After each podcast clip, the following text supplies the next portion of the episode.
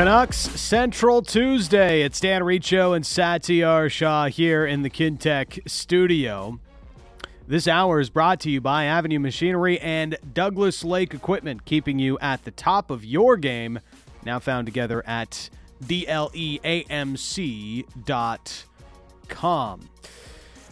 It is uh, Canuck Central, and yes, still on earlier in the day as uh, we are uh, taking over Canucks Talk for these two hours. So I hope you're enjoying it.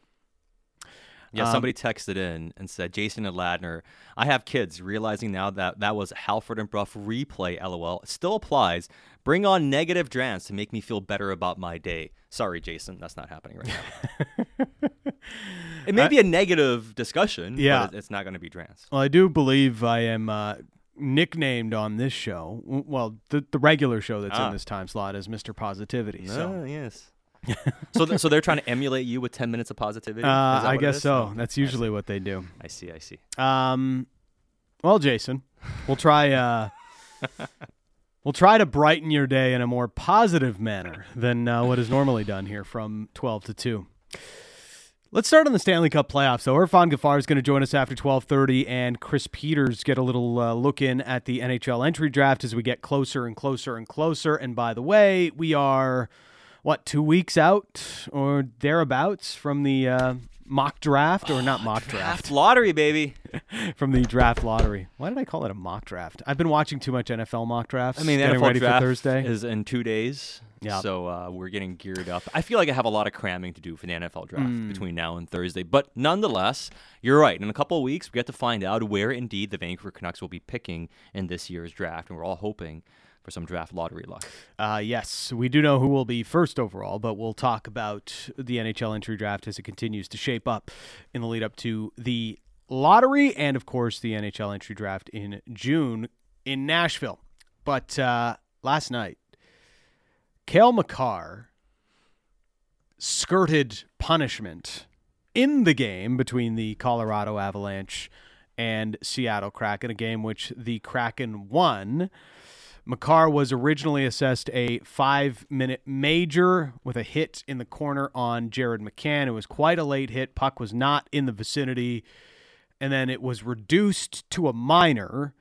And the NHL Department of Player Safety said he's going to have a hearing. And then today, he ends up getting a one game suspension for the hit on Jared McCann. So yesterday we were discussing NHL officiating, and you're of the mind that it's gotten worse. And some of the things you pointed to were the goals that have been mis, Yep. you know, uh, judged whether they should be goals or not be goals. And Missed calls in the lead up directly to goals or whatever it may be. yeah, and I was like, yeah, you're right, it has been, but I'm not sure we're seeing anything far different than what we've seen um, in the regular season. You know, but it's obviously more attention to it, and the stakes are certainly a lot higher. This is embarrassing.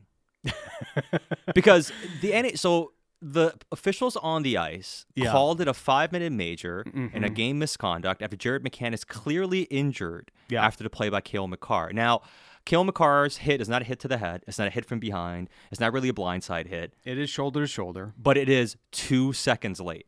Yeah. It's late. Like a hit that late, and if it causes injury, is a major. Like that's just the way it should be. Like And if- the puck is not in the vicinity. and it there is there. I mean within the rule books it does say interference calls that lead to injuries can be given a 5 minute major. It's clearly a late hit. Mm-hmm. They go and review it and they change it from a 5 minute major to a 2 minute minor Yeah. and McCann's out of the game. He doesn't come back. He's mm-hmm. clearly injured and today Makar gets a one game suspension. The officials on the ice made a mess of it. An absolute mess of it. He should have been tossed from the game. And here's the funny thing. If he actually gets tossed from the game, I bet you Makar gets a fine today Yeah. doesn't get suspended. But because the officials screwed up the call on the ice, Yeah. the Department of Player Safety felt they had to give Cale Makar a game. Because then you could make the argument he's already missed a game. Yeah, he missed the game, got a fine. You know, that's a critical point in the game early on. He's not back anymore. You know, Colorado loses that game. Just, you know, that's that's punishment. You dealt with it. The officials on the ice not only made a mess of it in terms of not giving Seattle what they needed, now they're making life even worse for Colorado. You're making the series worse for how you handle the call on the ice. To me, this is the most egregious call we've seen throughout the postseason. A guy's injured, a late a hit is late. It's clearly clearly a sus- suspendable move, and then you reduce it from a five minute major to a two minute minor. Well, with so much we've talked about um, having review and I do think in certain situations, reviewing or being able to review these majors is really good. You know, what was it, game three between Toronto and Tampa Bay? They called the five minute major on Morgan Rielly, and then it was reduced to no penalty at all because. Yeah. It was just an unfortunate happenstance that, you know, Brayden Point lost his footing and it ended up looking really bad. And a poor hit by Morgan Rielly, but on replay, you look back at it and you're like, okay, yeah. Rielly didn't really do anything wrong here. So in that case, it actually worked. But in this case, you get video review and you overturn what was widely perceived outside of that one referee group to be the correct call. They made the correct call initially on the ice, and then I guess they cowered it out and they were like, you know what? We don't want to call a five minute major here on, on Cale Makar and give him a game misconduct. We're just going to reduce this. Yeah. And, and, and I don't get it whatsoever, Sat, because it's, uh, look, yes, Michael Bunting was a direct headshot. So there is that. And it definitely did cause injury. Erik Cernak is still not going to play in that series for the Tampa Bay Lightning. I disagreed with the three game suspension the reasoning that a lot of people talked about was two games for the headshot, one game for interference. This is one game for Cale Makar, essentially just for interference. But just because there isn't direct contact with the head doesn't mean it's a less egregious hit. Because Jared McCann is unsuspecting that Makar is going to engage physically, he's not prepared for the no, hit. He's true. not bracing himself for the hit. And what we know about head injuries is if you're not expecting it, if you're not ready for it, that can be worse because that's when you really get jarred and you can have that movement of the brain inside the head. Yeah, and you're right. I mean, it, can lead to, and clearly it wasn't a head injury. I mean, it wasn't a head on head. It wasn't a direct headshot. It was but shoulder you to see shoulder. the whiplash. He falls back. He, yes. he clearly either hits his head on the ice or the whiplash causes the issue for him, yeah. right? It's not a direct hit to the head, which I think, to your point, takes away at least one or two of the games. Because to me, at least, so I think it's a suspendable hit. It's a late hit and everything. It comes on the continuation of a play where he goes to the net. Yes. Right? So I think that is almost a more natural play, as much as it is illegal, than hitting a guy who's not around the puck at all when he's not suspecting it. Should there be a case that McCann should be somewhat ready? Maybe, right? Hey, you you just finished, you go into the boards, be somewhat aware.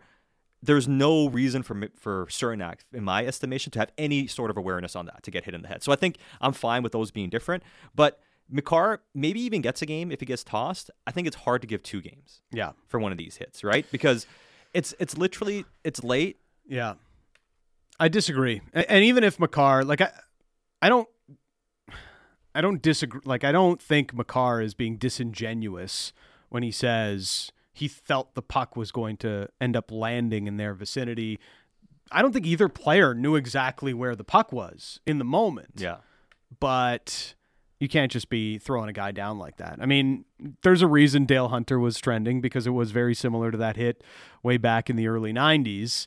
Now, And- it was, I mean, the difference with that hit, I would say, Turgeon scored yeah. And he's skating around the boards, and then out of nowhere, Dale, Hunter Hunter comes and just yeah. like crushes him, crushes him. Um, And it's it's which is much worse on Dale Hunter. Yes, it's it's a, and it, I get it. There are some similarities, but that hit was. If you go back and watch that hit, I think it's definitely more egregious. There, there are similarities, but yes, the Dale Hunter is v- very much egregious. Thank you for pointing that out for me when I very clearly did not stipulate that. But it's like I just really don't like this hit because of how unsuspecting Jared McCann Yeah, is that's fair. of of the physical engagement in the moment, and I think you know, given, I mean, we always have this problem with the Department of Player Safety. I get you gave Bunting three games. Why is Makar only getting one? There seems to be a di- bit of a discrepancy there for me, as as much as I've tried to like figure out their equation for how it all works. I feel like Zach Galifianakis in The Hangover at the at the uh, at the blackjack table, and it's nothing about playoff suspensions really ever makes sense to me. So I'm not going No. to try and make sense of how the equation actually works. But this is a problem here now for the defending Stanley Cup champions, is it not? So if you now look at the Avalanche, series is tied up at two. Seattle goes on to win that game.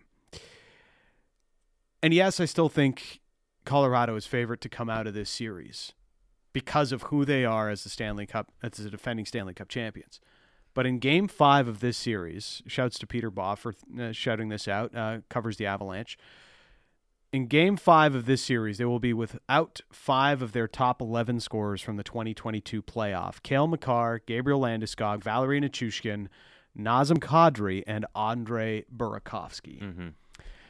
This is a much shallower Colorado Avalanche team than we saw last year.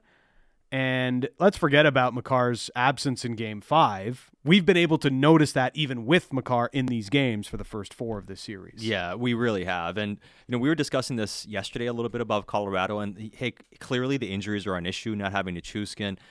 And did they do enough to address their second line center need at the deadline? And hey, the expectation was Landeskog is coming back. That's what we thought. That was kind Yeah. of the, the buzz, but we weren't sure. But it's like, okay, if Landeskog comes back, he takes a lot of faceoffs. He can play center. Eh, he can help out in a big way, right? You can find a way to get through it. But if now you're looking at JT Compher being your best player outside your first line, that's rough. And he's a good player. He's had a good year. But he's not really a play driver that generates on his own. Like he Yeah. hit, hits with speed. He's had a good season, but he's a guy that guy that's Put up over play. 50 points is a guy you would love to have as your third line center and can fill in in a second line center role when you have an injury Yeah. or something to that effect, but not a guy that you would consider the level of what it takes to win a Stanley Cup championship. And I think that's a big issue here when it comes to their play against uh, Seattle because I don't think Seattle has anywhere near the high end. I think it's But they've got depth. They have depth, and down the middle they have depth. They play with a lot of pace, and there is a level of passivity to how Colorado's playing. They had eight shots on goal through the midway point of that game yesterday, and it's not just about the shots. They're not getting it on the forecheck. Mm-hmm. They're not aggressive on the forecheck. Their transition game looks clunky. They still have one of the best blue lines, if not the best best blue line in the National Hockey League. Yeah. They have a really good defense, but they're struggling transitioning the puck right now. And a lot of it has to do with just their overall team game. But the injuries are a factor for sure. That They're not a, they're not playing like a team that's cohesive right now at all. Yeah. And that's an issue. Like if you don't find that in the playoffs, you're not going to find it. Like I don't think you grow into that. I don't think it's one of those things in the playoffs where it's like, hey, you had a bad round, you you were passive, but as the rounds went on, you kind of grew into it. I don't think that's a tr- I don't think that's a truth in, in hockey. Yeah. They they had it at different points of the season though. Yes. especially towards the end when they Yes. really it felt like they were starting to find their gear they started to get a little bit more healthy it, it almost feels to me like they've had all of these injuries and there's maybe just not the level of confidence that this is their year I think that's a great way of maybe trying to get to the problem here because it looks to me as much as they're, they don't look like a confident team. yeah They don't look at, look like a team that is that is convinced about what they're doing. It's very clear when you watch them. Yeah. When they play well, it's when Makar decides to just take over. MacKinnon decides to take over, and all of a sudden those guys will really lean. And on the power play, you saw when Rantanen tied the game up, they finally got loose. They moved the puck beautifully. It Yeah. was it was so beautiful on the offensive end. You saw the chemistry coming back, but it's fleeting. It's a moment here, a moment there, maybe on the power play, which has also been very dismal for them throughout the postseason so far. They don't look they don't look convincing at all. Like I'm very unimpressed, and I like what Seattle's done. I'm giving them a lot of credit for sure because you know they they working they're working their asses off. I think what they've had as an edge outside of the center depth and having you know a solid team, they're playing like every single shift is their last shift in their life. yeah That, that's how they're playing this series. And right now, Colorado just cannot match that intensity. And if you don't have the team game, you don't have the intensity, plus you have some injuries. That's why Seattle's clearly the better team, even though I still think Colorado's roster is better despite the injuries. you can't expect to just get bailed out by your stars constantly over and over and over again. Now, the thing about Colorado, and you just mentioned this, they didn't go after a second line center. We all felt they would, whether it was Ryan O'Reilly, Here in Vancouver, we felt they might be in on Bo Horvat for a lot of the year. There was other guys out there. They end up settling and signing or trading for Lars Eller from the Washington Capitals. Solid third line center can help your PK, but is not really a top six guy. I think there is no excuse when you are in a situation like the Colorado Avalanche are, defending Stanley Cup champions, you have a cup contender, you know you're good. I don't think there's any reason to hold on to your first round pick when you're in a situation like the Colorado Avalanche are. You, dis- you should be trading that and trying to win a cup every single year. I don't disagree, and I think one of the things about Colorado, and we've we've outlined this uh, over the course of the past year or so when we discussed rebuilds, and people mentioned the Colorado model, and the Colorado model, as far as drafting and development goes, is not a good one. Mm-hmm. Like the Colorado, outside of hitting on first round picks, have pretty much hit on nothing the past like six, five, six. I mean, go back even 12, 13 years. Yeah. Like I'm not kidding. Go go to their hockey DB page and their draft history and look at their draft picks outside the first round for the past 12, 13 years. It's not pretty, man. Like their their best second round pick selection Yep. goes back to 2009, and it was Ryan O'Reilly. Hmm. They've barely had anybody play games for them outside the first round over the past decade. They hit on their first round picks. They've done a good job of doing that, but they've missed on a few. But that's pretty much the only picks that they've been able to turn into something is their first round pick. So maybe that's why they're not Yeah. trading their firsts. But this is a team that has done a really poor job of developing players outside the second round.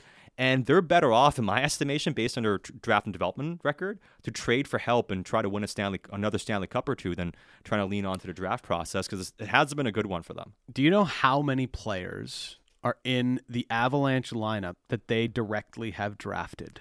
So give me an over under. Um, let's say seven and a half. Under. Easy under. I'd say under five. It is bang on the number at five. Five? Eh, I would have taken the under. Nathan MacKinnon, Yeah. Mikko Rantanen, Alex Newhook, Bowen Byram, and Cale Makar. Yeah. And what do all those players have in common? First round picks. High first They were picks. drafted 16th overall or higher. Yeah. Newhook being the lowest one on that, and right now he's their fourth line center. Hasn't really developed in the way that you would have expected him to, especially if you watched him over here in the BCHL before he got drafted. So if you look at their past three drafts, go back to 2020, they have one player who's played 68 games, more than any other player they've Mhm. drafted. He's played 68 games. Wow. He plays for the Canucks. Nils Åman. Oh my goodness. Nils Åman has played 68 games. He was drafted in the sixth round, 167 in 2020, and no player drafted since then or before him in that same draft has played more games than Nils Åman in the NHL. Now look, they've they've done some good things to add to this team. Of course, right? they, you know, hit dra- trades and Justin trades Barron was used Yeah. to get Artturi Lehkonen. He was a draft pick of theirs. Drew Helleson was uh, uh, sent to Anaheim to acquire Josh Manson. And they've done really well at identifying other talent and signing players in good spots. Uh, Nichushkin was a big one. Um, they really hit with Devon Toews and Sam Girard. Like the biggest thing that they did was hit on that Duchene trade. Like it's the home run of all home runs in recent trades. What they got out of that, you know, they got Girard, they got the extra first rounder that turned into uh, Bowen Byram. You know, they they've just th- that was a really big thing. And then getting Nichushkin to sign on a league minimum deal after he got cut by the Dallas Stars. I mean, these are the home run type of hits that you need if you're not going to have success in the draft in the later rounds. Like you compare it to Tampa, Yeah. where their home runs, not only in you know undrafted free agents like Yanni Gourde and Tyler Johnson through the years, but also guys like Brayden Point later Yeah. on in the draft and Anthony Cirelli later on in the draft. Like they've hit in a lot of different places, whereas Colorado hasn't had the success later on in the NHL entry draft. And you know, I wonder. We'll see what happens in this series. You know, if they don't win it, but I just wonder if you did yourself a disservice during your window. They Yeah. won a Stanley Cup, and that's more than what Vancouver's done, right? Mhm. And you know, it's it's incredible what that organization has done. But did they do enough to take advantage of what they do well? And I, I'd say no. And if you're trying to lean on holding on some more draft picks and everything, Yeah. I think that's a wrong move given how much you're paying Nathan MacKinnon next season. And and maybe and especially if you kind of knew that Landeskog wasn't going to come back, did you kind of punt on this year to some degree? yeah. And to your point about the lack of confidence, those guys kind of feel like, hey, we're banged up. We don't quite have it. Yeah. Maybe this isn't our year. We know what we were last year. We're not what, what, what we were last year. It just seems like a missed opportunity for a team that was really on the verge of doing something special. It just the it seems like the team has sagged since the news about Landeskog came out. Uh, in a way, at least in the, in the way that I see them playing on the ice. I wonder if Colorado ends up having a little bit of a uh, lull here in the way that Pittsburgh did. Um, when you know they won that first cup in 09 and then it took them a while to reset and find it again before they won again uh, couples back to back in 2016 and 17 we'll see though. I mean when you have Cale Makar and you have nathan mackinnon you're going to have a chance pretty much every season. Mm-hmm. dan Riccio, satiar shah the other one is the tampa bay lightning. Up 4-1 in that game. Maple leafs know a few things about f- blowing 4-1 leads. Yeah. they're usually not the team that turns it around but 4-1 second half of the third period and they give up that 4-1 lead and the Leafs win at 5-4 in overtime. There's too many injuries on this Lightning roster right now and the goalie isn't playing at a superhuman level to bail them out of it.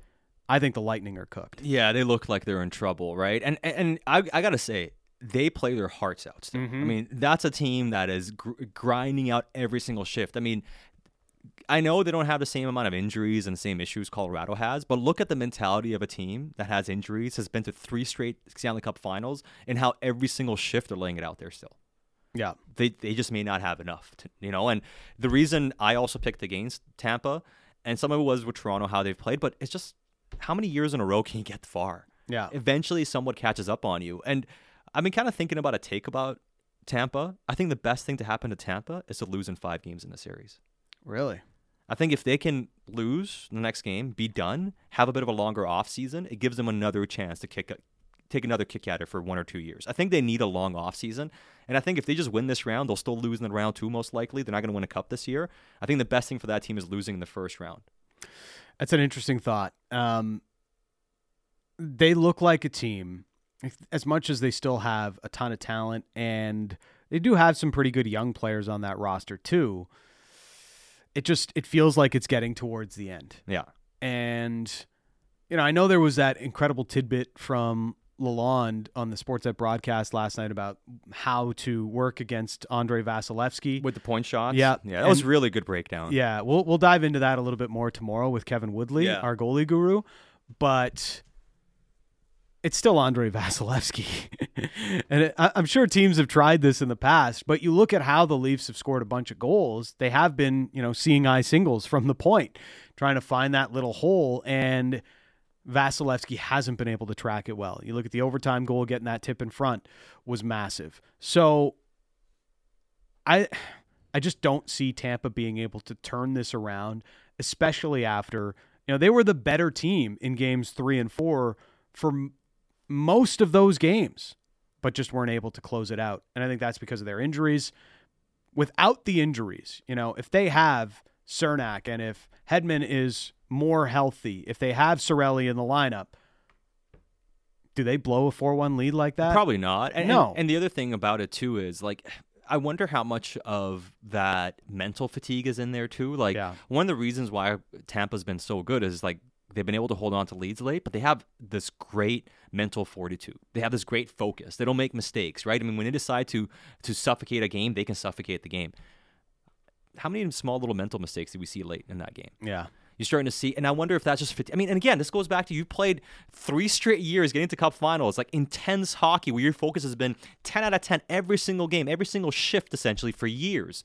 At some point, you, you kind of start breaking down a little bit, you know. And I'm seeing some uncharacteristic mistakes, some uncharacteristic decisions by the Tampa Bay Lightning, which I attribute to they're probably just a bit gassed right now, and.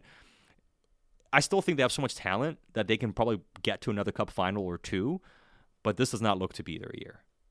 Um, all right, we're going to get to some of your texts. We're going to get to Irfan Gaffar. Canuck Central continues on Sportsnet 650. Big opinions and good bets. It's the People's Show with Bik Nizzar. Be sure to subscribe on Apple, Spotify, or wherever you get your podcasts.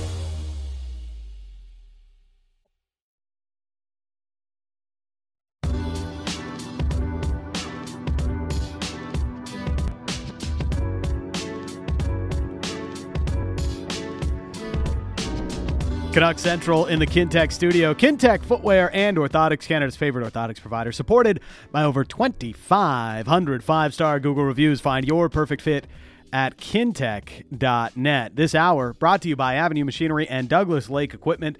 Be a champion on the worksite. Find them together online at dleamc.com.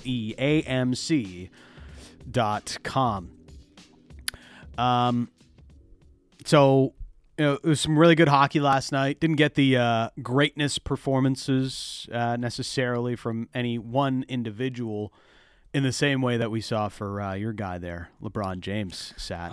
What a game last night. 38 years old, played 45 minutes, scored 22 points, had over 20 rebounds, seven assists, beating out the NBA Defensive Player of the Year, Jaren Jackson, for rebounds left, right, and center. The man is 38. Yeah. You're not supposed to be able to do that at 38 years old in the NBA. You should be a coach Well, and or a scout. what are you doing? How is a 38 year old the best player on the ice? It does not make uh, on the on the ice on, the, the- court. well, it Doesn't make any sense. It doesn't, but maybe someone should tell Dillon Brooks that. I hate that I'm doing this to Dillon Brooks, Canadian guy, right? But like, just shut your mouth.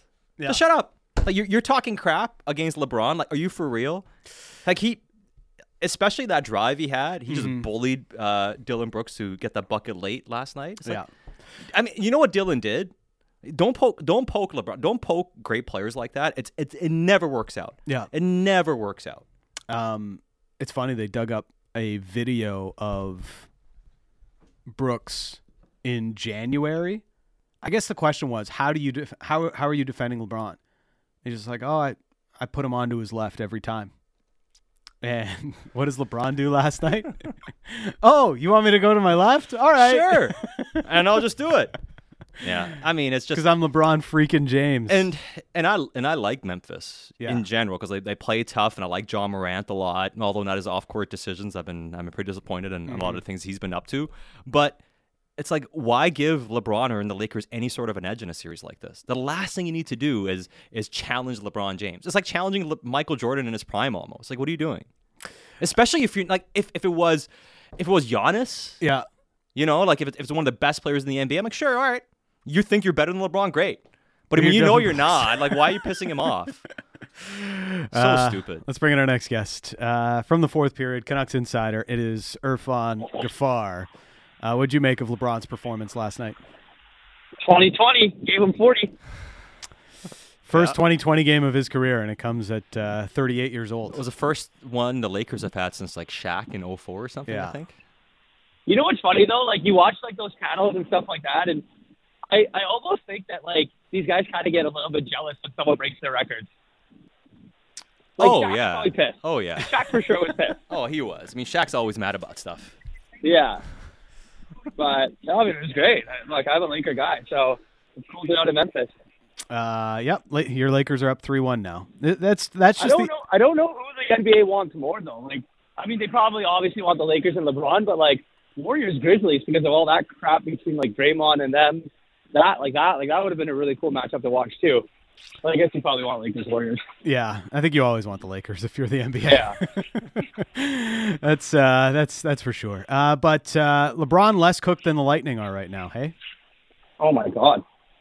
I like Leafs are just good. I mean, you see all the quotes about Sheldon Keefe saying, you know, I feel things feel different this year around this team and stuff like that. And look, uh, three or four one down in the in, in the third period, and you know that team came back. Like in years years past, you've never seen that before from the Leafs. So maybe there is a little something different in the air, but um, it's going to be interesting to see if they if they can actually have that killer instinct here and actually close it out on home ice. Well, I think. That's the one where you have to like you you have you have to win tomorrow. well, I think. I can't think. let Tampa back in this series at all. and we've seen Toronto blow three-one series leads before, right? People are Yeah. texting that in. Don't forget the Bruins and Dallin series. Like, hey, you guys think Toronto's going to win this? Are you, are you? Are we sure about this? Toronto knows how to be- choke in the first round, and they've done that absolutely. And I think if they lose this series at this point, it's because they don't have the have the mental fortitude to win. Really, it is because you have a three-one lead in the series. You should be able to win one more game here, and if you blow this three-one series lead, then this core is not it. Like it's just not it. No. Yeah, I agree. I 100% agree with you. I mean, look, uh, the, the Leafs could get goalied. Vasilevskiy could go off for one of his monster performances, but you know he's let in a lot of goals in this playoffs too. So maybe he's just not there, and then maybe this is the end for Tampa, right? It was a little bit too much. Uh, Vas- But- Vasi's hearing all these uh, people saying like, "Oh yeah, he's susceptible to point shots." He's just gonna like, "All right, I'm shutting it Yeah. down. Shut out for three games in a row." Uh, Yeah, that probably. I just I don't know. I I don't see a situation where they blow this. I just think this team's a little bit like they're, it's it, it, they are a little bit different. Like the that the third period comeback yesterday made made me think that. Before I was like, all right, at least you're gonna lose this series and Tampa's to win. But after yesterday, I was like, oh man, Well, like- maybe a little bit different of a Leafs team. They actually went after good players at this deadline. Ryan O'Reilly. You know? I mean, is Ryan O'Reilly the best trade deadline acquisition? Feels like it. Like, is there a player who was acquired at the deadline who's played better so far in the first round? Uh, I mean, yeah, no. I mean, we have to go And through this it. is, this is exactly why they brought him in, right? Yeah. He gets hurt against Vancouver. He's out for a little bit of time. He's back to the playoffs, and he's exactly what they need him to be. And they're playing him in his natural position now. Yeah. Right? He's not playing on the wing. He's playing center. He's playing where he should play. And then, and you know, like I think when people may not like think of it this way, like, he's got the rookie, he's got the kid on his wing, Yeah. right? So Matthew Knies, and obviously this kid's going to learn how like how to play in the NHL and then all that. But um, yeah, it's been it's been really, really, really impressive. People are going to get pissed that we're gushing all over the Leafs right now, but you know what? There's not much to talk about in Canucks land. You know what though? It'll be hilarious if they blow it. Then it'll be funny. Like, hey, even we tried to give the Leafs credit. We even tried to believe in the Leafs, and they found a way to blow it. Uh, Dell and Surrey. So you're saying Toronto won't blow a three-one series lead? They've done it at least twice in recent years. At least. I don't know. I just don't think that they're going to. yeah. It, it- I'll eat, I'll eat my words. Ne- ne- next week you can play this clip back if they end up doing it. But Yeah. I, I, I really, I think, I think, I think at least, at least Bruins second round. Yeah. Uh, Well, like, you know, just on, on the acquisition level, uh, getting Spezza in recent years, they spent all that on uh, Nick Foligno, and he ended up getting hurt. But Ryan O'Reilly is legit. I mean, the guy won, uh, you know, was huge for St. Louis just a couple of years ago when they won the cup. And maybe he's not that player anymore, but to have him as your third line center, what a luxury that is. Um, who's this on more than if they lose? Is it the coach or is it the GM? GM gave the GM gave the gave the coach every every opportunity here. yeah. Well, yeah, I guess it would be, I guess it would be coach at this point. Well, GM doesn't have a contract for next year, I don't think. unless Samsonov blows it, and then then you could put it on the uh, then you could put it on the GM for not figuring out their goalie situation. Yeah. Um, Cale Makar, one game suspension. Yes, the series is two two, but Sat and I were, you know, sensing some doubt uh, around the Colorado Avalanche and where they're at right now going forward in the series. Sorry, sorry. I'm just laughing at uh, the text inbox. Oh, okay. Is I'm there sorry, something I'll- good on the text? Inbox? Well, I mean, we, we, we're, uh, you know what? I'm sorry for interrupting. I just, Dan just looked at me. I was laughing because like, who's who's been a better uh, trade deadline acquisition than Ryan O'Reilly? Somebody just texted in. It's not Horvat. I'll tell you that for free. I was about to say that. I almost. I'm sorry. I just, I couldn't stop laughing when I saw it. Well, it's definitely not Horvat. We'll, we'll get to that in a minute. Um, is is Colorado in trouble with Cale Makar suspended for one? Yeah. Anytime that guy, anytime your best player, one of your best players is not in the lineup, you're definitely in trouble. But I mean, like you just mentioned it there off the top. Then you're talking like this isn't the same Colorado team either, right? You don't have Landis Landeskog, you don't have Kadri, right? You're missing some key guys, and now you're going to miss Makar. And like this Seattle team, for as much as you know, a bunch, there's just a bunch of guys that are playing really, really, really well. No superstars on that team, really. Jared McCann's a 40 goal scorer. I mean, hopefully we'll we'll get to see him at some point in the playoffs again. You hope he's okay. This is second, might be second or third concussion, I think. Um, so you know, you obviously hope he's okay as well and be, be able to come back. But suspension, obviously, I, I definitely think it was deserved. I know there's a lot of people that'll say a lot of different things um, when you look at it, but that's definitely a suspension. The fact that the refs screwed that up on the ice is just more on the terrible officiating that we've had these playoffs so far, but definitely suspension. And you know, it might be one of those weird things to say where the defending champs are in trouble against the Kraken. Well, and honestly, they've they have injuries, and I think that's caused some issues too. But they're also not playing with the type, type of pace we've seen from them before. They're not playing with the type of aggressiveness we've seen from Colorado before. And, and Dan was making the point. They look like a team that a either doesn't have any confidence or look like a team that kind of just isn't feeling it for whatever reason. Like they don't look anywhere like the team they look just down the stretch even to finish the season. No, not at all. And is it one of those? Is it a playoff hangover that kicked in a little bit too late for these guys? Right? Um, it's just there's just something there, and then they you got to give Seattle credit, right? They, they're, they're they're playing them well. They're making life miserable for them. Um, and MacKinnon can only be godly every so often. You can't expect that from him every single game. Uh, for him to go out and do crazy things, and now without Makar, uh, there's there's definitely some trouble there. It's uh, Seattle is. It, we're not there yet, and it is their second season compared to it being Vegas's first. But they almost have the the band of misfits type of uh, feel about them now, where it's just like they've got four really good lines, not one superstar on that team, but they play hard as hell and they find ways to get it done. And that's that's kind of what Vegas was in their first goals. year. Yeah, like Jordan Eberle scoring big goals. Yeah, like flashback to early 2000, mid 2000s. Yeah, when he was doing that for Team Canada. But I mean, yeah, I, look, I, I, it is really a band of misfits when you think about it, because uh, most of those players were acquired in the expansion draft, and their old teams didn't want them.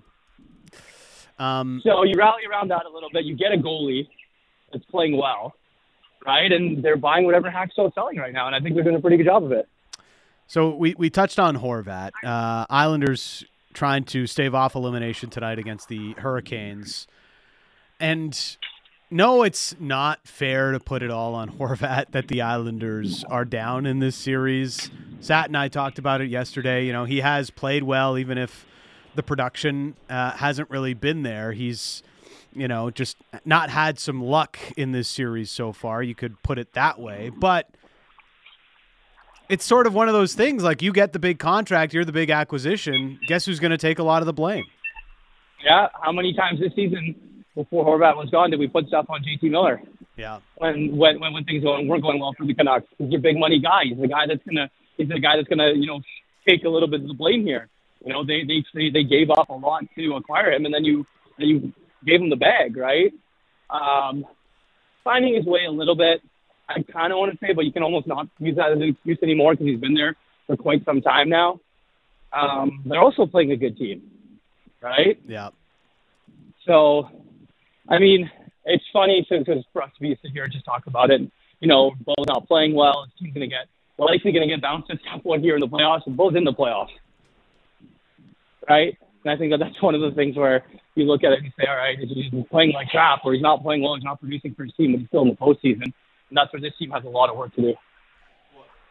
They, they certainly do, right? And I, I just look at the Islanders and I kind of wonder in general, like, are they one of those teams that is going to massively regret the, the things they've done, or are we going to look at them in a couple of years and say, "Hey, it actually made sense"? Like Barzal takes a step. I mean, because they're locked into their core, but they they're deep. Their blue line is, isn't overly old. They have a lot of good players on defense. Barzal still hasn't found that next step. Like, is it as dire as it seems? Like, I guess the Bo Horvat thing looms large. Can he be worth the money or not? But I don't know if it's if it's that lost with the New York Islanders. Like, I do think they have some older guys, but like I, I, do think they do have a lot of pieces in place which could you know help them turn things around if they make a couple moves. Yeah, I mean their foundation's pretty good. Yeah, like what they have. I mean you got a good goalie, right? That's one. You do have some defensemen who, like you mentioned, aren't that old, and then your forwards are are are, are pretty good for the most part. So it's just about putting it together, right? Is your coach the right person for the job? You know, is this going to be Lou's last year? Like, what's going to happen for Lou after this? Um, all that kind of stuff comes into play as well. But it's a matter of that team just, you know, like speaking speaking to the playoffs and just not being able to produce. And I think it happens, but it's funny when you look at it because on paper, like in all reality, that team should be able to beat the Carolina Hurricanes, but the Hurricanes are just so well coached, and whatever system that they have makes guys like Jalen Chatfield look really, really, really good too. Right? No disrespect to Jalen, but he's played some of his best hockey of his career. Uh, Irfan Gaffar, uh, in a lot of commotion right now, as we can hear in the background. Take so hot, sirens downtown. chasing Don't down. walk around downtown ever. it's constant. The sirens are constant around downtown Vancouver. We all know it. Um, so after uh, they blew Game Four, the LA Kings, I uh, I've kind of felt like they may be cooked uh, as well. I've said that a lot today, but um, it, it's just one of those things. You have a team like the Oilers on the ropes in that moment. You're up three nothing in the game. Have a chance to put them down three one in the series. McDavid hasn't really got going yet at five on five. It it feels like a massive missed opportunity. I don't I don't think the the Oilers you know, take that for granted. I think we see the best of McDavid moving forward here. Yeah, I agree. I mean, the Kings had to, you know, they had their foot on the throat and they just didn't put their foot down Yeah. in that game, right? They, they could have taken a really big stranglehold on that series and it could have been, then we would, the conversation would have completely been turned and when all the pressure in the world would have been on McDavid and Draisaitl and, you know, is this core able to produce? When's McDavid going to ask for trade? All sorts of stuff. And now, 2-2 going back, I agree with you. I think McDavid's going to have his best game tonight. Like, I think he's going to go off. I think Yeah. he's going to have one of those McDavid games where, where we look back and say, okay, game five against the Kings, that was a McDavid game. Um, but yeah, you're, you're right. Five on five, they haven't really done anything. Three of the four games have gone into overtime, so it's tight checking. Both coaches are making lives miserable for each other. Um, you know, a lot of one goal games, obviously, and 14, 13 in goals as well. Like it's there's not they're not that high scoring either. So you look at it and you say the, the Kings and the Oilers, like they've played 15 times since the start of last year's playoffs. Like that, that right there in itself is two teams that just don't like each other. So I'm really excited to see what happens tonight. Yeah, I, I mean the the thing I wonder about about this LA Kings team is their goaltending good enough? Because Corpus Oilers? Yeah. no, I mean no, just in uh, what LA's done. Because one of the things LA's done, and they've been able to get through with it. They play the one-one-three essentially, right? Which just kind of keeps uh, LA. I mean, keeps Edmonton as at bay as much as possible. Makes it very hard for them to break things down. But Korpisalo looks like he's kind of getting a little bit longer here, right? Like he was fantastic the first couple of games, and as good as he's been, I don't know if their style can hold the fort long enough. Like I know they've done a decent job so far, but it almost feels like the roof's going to cave in on that team pretty soon. I don't know. No, it's kind of the sense I get. Yeah, I mean, uh, well, yeah, I mean, I thought that was going to happen to the Oilers here, and then obviously they they changed things too. But it's it's weird. Like this, Kings team, it's you almost think that they're kind of built to win a little bit. But I agree with you, Scott. Like it, like the sky could be could be falling here, and then what? And then what's going to happen with this core, right? You know, you got Kopitar, Doughty, but you have all these really really young, good young players. Um, so are you are you going to be able to take a step and move forward again, right? or are you just a team now that's going to be struggling to make the playoffs? And that's what they have to decide what they want to do. Um, but yeah, this, this this matchup is the one that fascinates me. I still think that this is going to go seven games too. Uh, this series for sure, but it'll be fun tonight. Uh, before we let you go, Thursday NFL draft. Seahawks drafting uh, fifth overall. Uh, they they keep getting mocked. Uh, Jalen Carter, the uh, defensive tackle out of Georgia. But if uh, if a quarterback is there, do you think uh, Pistol Pete and and the rest of the crew make it make a change up for us? This is the one rare time where you have to go the best player available. Like if Jalen Carter's there, you probably take him. Yeah, right? I don't I don't think you go you don't need a quarterback today. I, I, I don't think, but it'd be nice to have one in a few years when Gino's contract's up. Yeah. Um, but I think I, I really think you have to go with you know the best player available. So that'll be fun too. I mean that draft is wild. Didn't someone post on Reddit that like Will Levis is get, was going to go number one overall because he's telling his friends and family or something, and then the odds for him to get picked number one overall like completely changed. yeah. He wasn't even on the board as the number one overall. He wasn't pick. even on the board. He was like plus six thousand. Now he's plus six hundred. Yeah. Yeah. Um, I did want to touch on something though before we leave. You sent us a text and we kind of looked at this. It was a courtesy uh, of Manuel Veth uh, on Twitter, good friend, and uh, he says uh, he he had the MLS franchise ra- uh, rankings. So this is kind of looking at um, you know MLB, uh, sorry MLS history, and they've kind of done all the you know points per season and you know debut years and all that. So the Vancouver Whitecaps in MLS history have been the second worst franchise in terms of points per season in the history of the league. Yeah, so it's according to the writers of the Athletic, and Yeah. of, and of course to anyone that's with I. Yeah. yes. Anybody that's followed the. Whitecaps through their 12 years of existence in MLS. And I and I saw uh, my buddy. Crazy though. Well, I know it's, the Yeah, thing that's crazy, and uh, and I, I saw my friend uh, Ian McClutchy point this out as well. That Chivas that went that like was that folded years ago ranks ahead of the Whitecaps. They're not even a team Yeah. anymore. No, Oh, it's, it's crazy, man. And look, I, we poke fun and, and we do this, and you know the the, the Davies stuff was great. They, they sold them in, but I think that when you look at them and like Dan, you mentioned, like it's 12 years. yeah. Like, that's a lot of bad. Like there's got to be some good in there. I mean, yeah, the Davies story was great, but it's like there's when there's way more bad than good. Then yeah, you definitely deserve to be at the bottom of that list, hundred percent. Well, and also like this whole Apple TV thing. Yeah. Like it's like it's, and I get it. Like, hey, you're you're trying to do what you can for your league, but I know people that aren't watching Whitecaps. Like, I'm not getting Apple TV. Like, unless there's a game on, like, I'm just not gonna go out of my way to watch it. Like, Yeah. you're not opening yourself up to a bigger audience. Kind of like NHL when it went to Comcast. yeah, Yeah, but that, that I, that's a league thing. No, I know, Yeah. but still, it hurts your Yeah. product. You know, like it's 100%. it does, especially in a market like this. You're trying to grow a bit more. You're trying to get more eyes on, and unless you go to a game, unless you get it on, But you Whitecaps know- TV ratings were never. No, I understand, but you still gotta Only diehards were watching anyways. No, sure, but I mean, you, the goal has to be to grow. I mean, look, look at your lack of success. Are- Isn't the goal to grow your game? Well, Uh, yeah, and, and I think that that's just that's just the whole MLS thing, right? You Yeah. trying to like your U.S. men's national team program is, is pretty good. The Canadian men's national team just made the World Cup Yeah. the first time in, in forever, and then you know you, you do this television deal, and you're you're literally going to alienate alienate an entire generation of people and kids whose parents probably aren't going to buy it for them to have to watch stuff. So the problem is, is how many other leagues are going to go do that soon too because of the money involved. Like Apple, Amazon, they can go buy whatever they want. So it's going to be soon enough where you look and you say, okay, what what's going to happen when the NHL national rights deal's up? Right? Something something's crazy is going to happen there. And the NFL probably is always going to be on TV, and so is the NBA and MLB. But the NHL one's going to be interesting in a couple of years. Uh, all right, Irf. Go back to your day. Thanks for this. No more cops. All right, bye. Uh, there is uh, Irfan Gaffar.